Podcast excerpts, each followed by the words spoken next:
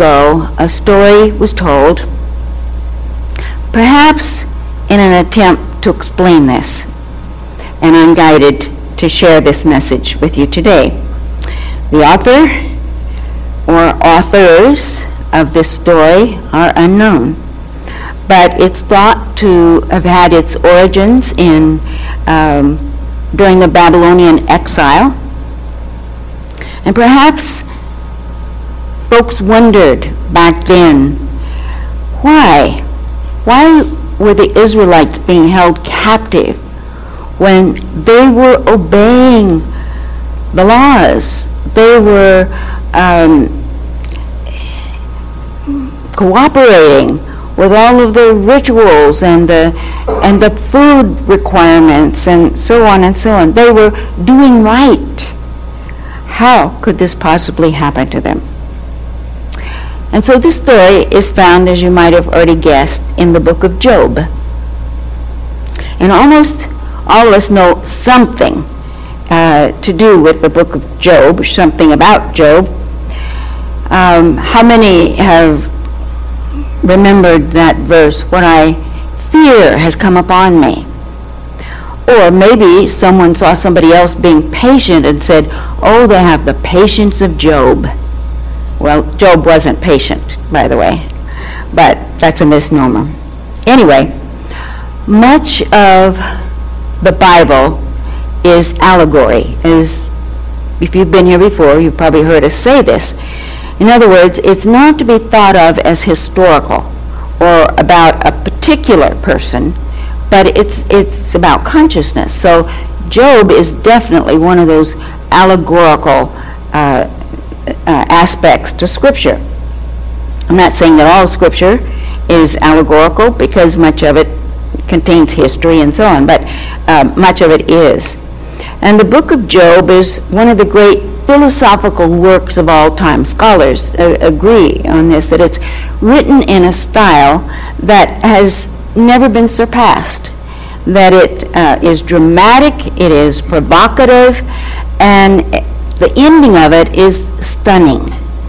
So it's like a like a drama or like a play, or uh, we could say, or a story with different parts.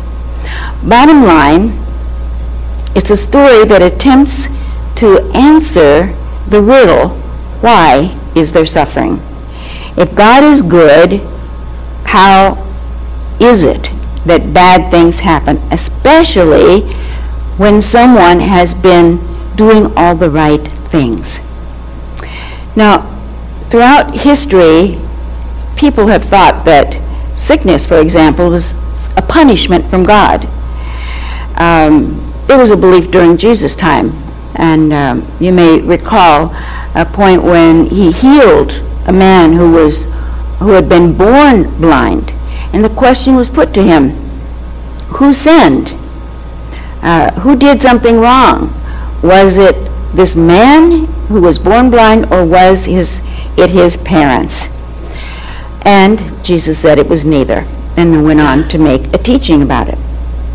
Well, in the book of Job, we find something similar. There's a story of a man that we're told never sinned, and yet all sorts of bad things happened to him.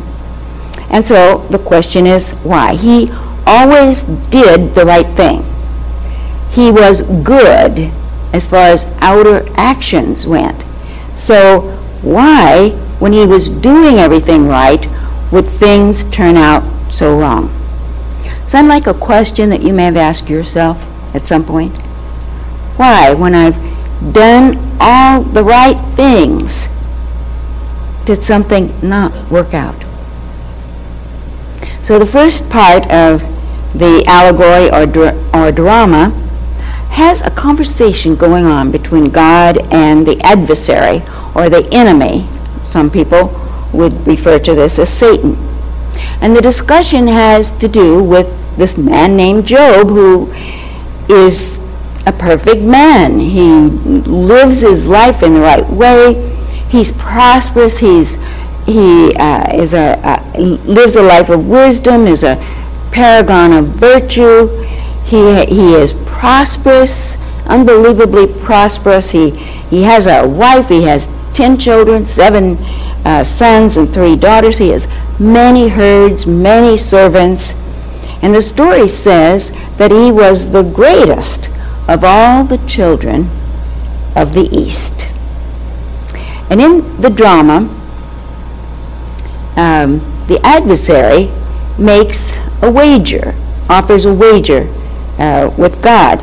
And it's about whether or not this good man would still be a good guy if he lost all of his wealth, if uh, his family uh, was somehow taken, his, his abundance, and so on. Um, and finally, if his health would be taken, as it were.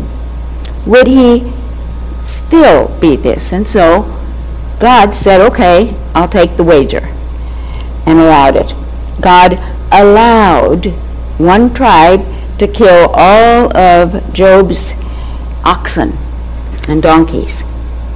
God allowed fire to burn all of the servants and all the sheep. God allowed another tribe to steal all of Job's camels.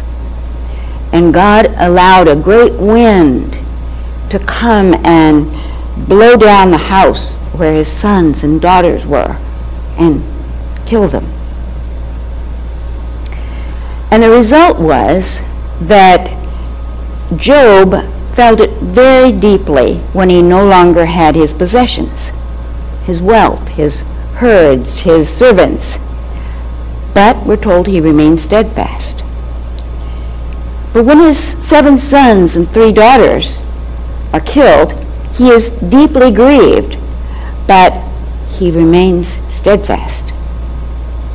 And when his own body is afflicted, and he's terribly ill and in pain and so on, he hangs on, just barely, but he's depressed and he feels sorry for himself. And finally, he went out and sat on an ash heap. Sitting among the ashes, by the way, is a figure of speech, which means he was wallowing in the remains of his former life of he was wallowing in his lost hopes. Now, Job's wife, by the way, there was a Mrs. Job, and she was still in his life. And apparently, she adds insult to injury because she finds him sitting there, uh, wallowing in his his um, former life, the memories of his former life, and she urges him to renounce God and die very helpful wife, does curse the day he was born. Now, bad news travels fast. This is the gospel according to Mary Ellen. I don't think it actually said that. But some of his friends show up. They've heard about his problems, and they show up to supposedly comfort him.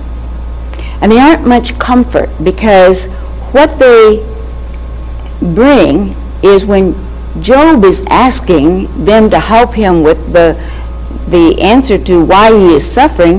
The only thing they can do is remind him of what we might call conventional wisdom. God rewards the righteous and punishes the wicked. Job, if you weren't doing something wrong, this wouldn't have happened to you. Job, it isn't what you did, but it was what you didn't do. You didn't take care of the widows and the fatherless children and so on. Job, happy is the man who God corrects. You're just being chas- uh, chastened for your own good. God isn't punishing you.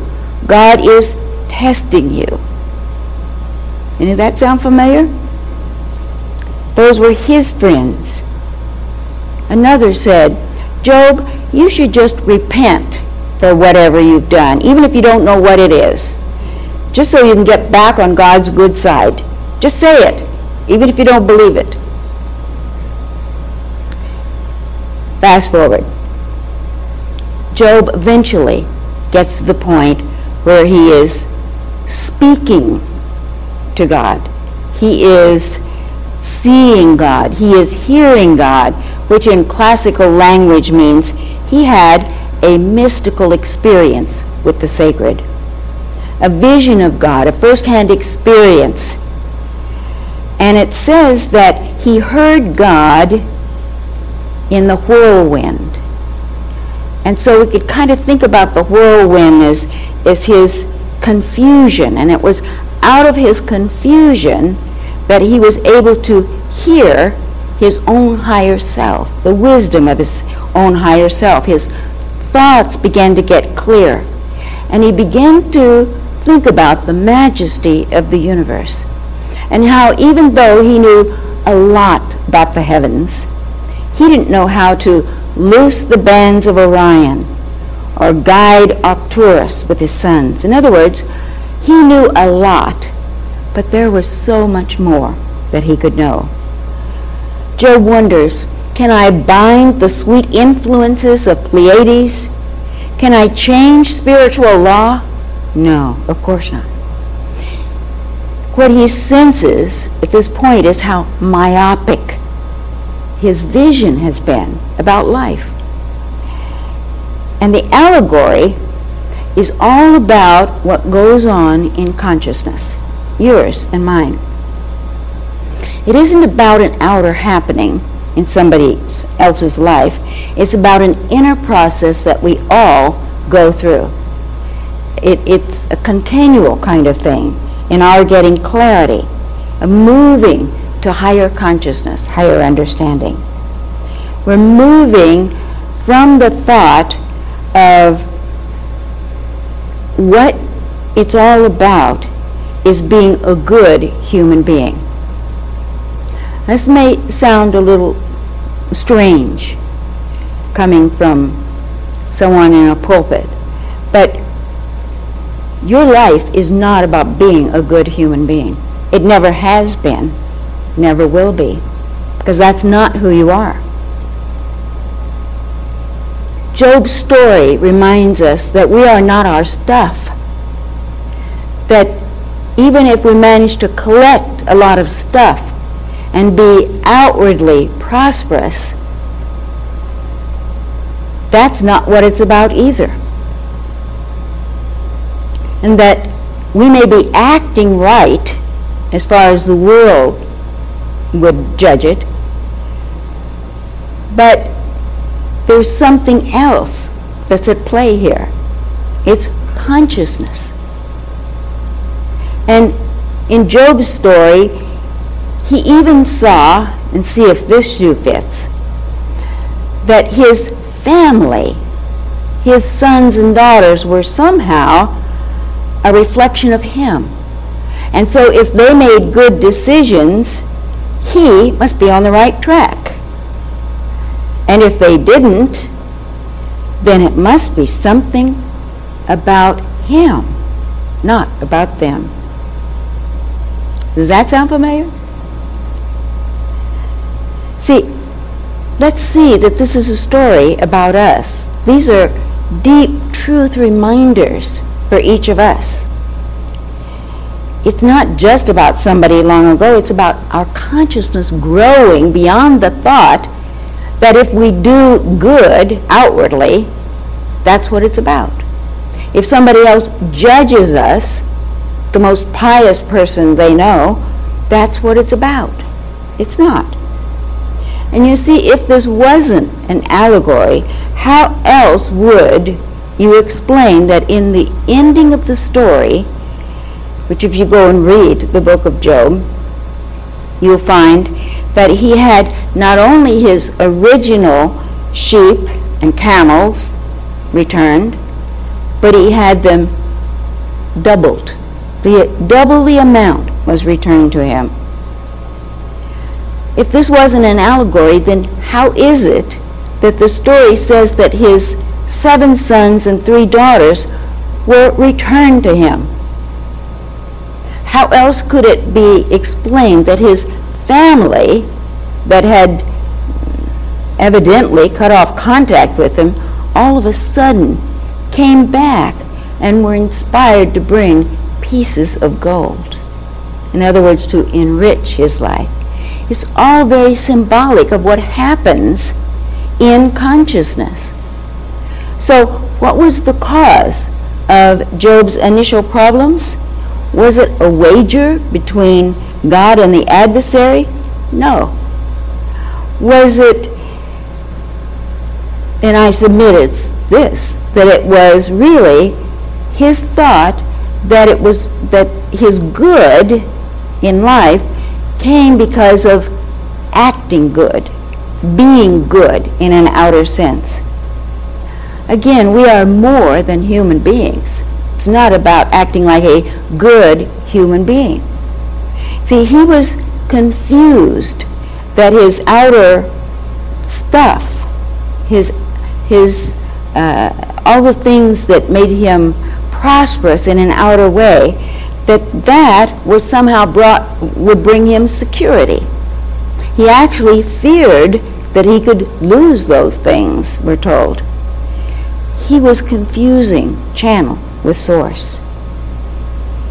And so, nothing is the source of our peace, our security, except knowing our connection with our source. He also was confused about part that the physical body played in things. He thought he was his body rather than the other way around. We are not our bodies any more than we are the cars that we drive in. The body is a vehicle that we are using in this dimension. It is made up of the elements of this dimension. When we're in another dimension, it's the elements of that dimension. But we are never the body vehicle. Yes, we want to take care of it in the best way possible. But we existed before this body, and we will exist after this body. I am never sick. My body can be in pain. I am never sick. I am always whole. Something in my body may be broken. I am never broken. I am whole connected with the wholeness of life. And so the climax of the story is Job's up close and personal experience with God, where out of the whirlwind of his thoughts comes clarity. Clarity about who he really was. When he got clear on who and what his source was, what his place in all of it was, then he had his abundance returned to him. His body was healed. His family was restored to him in double measure. Job had a change of heart. He prayed and he found peace. He forgave his friends that gave him all this uh, worldly information acknowledged they were just doing what they knew to do, and he found peace. Job realized he wasn't his stuff. He wasn't even his family. He wasn't even his body. He was more. He was a part of something bigger, which is why all these pieces of the universe are spoken to. He was a part of something much bigger, that which creates, sustains, and maintains the universe and everything in it. I guess we could say Job's God got bigger than wagering. Job's God got bigger to be the all encompassing energy of life. Maybe we need to get a bigger God, bigger picture of God. So, we have that uh, last thing I wanted to sum all this up. This is a very metaphysical lesson today. I hope you hung with me. But just briefly, Job means two things. One thing Job means is afflicted and adversity. But Job also means a coming back and a restoration. So, as we say here, metaphysically, the transition from the personal righteousness, because you know what personal righteousness gets us into self-righteousness. I'm being so good, why is this happening to me? They're not being so good, look, they're having a good life, all those kind of thoughts. Um, to a change of hearts, a change of intention, and an alignment with our higher self.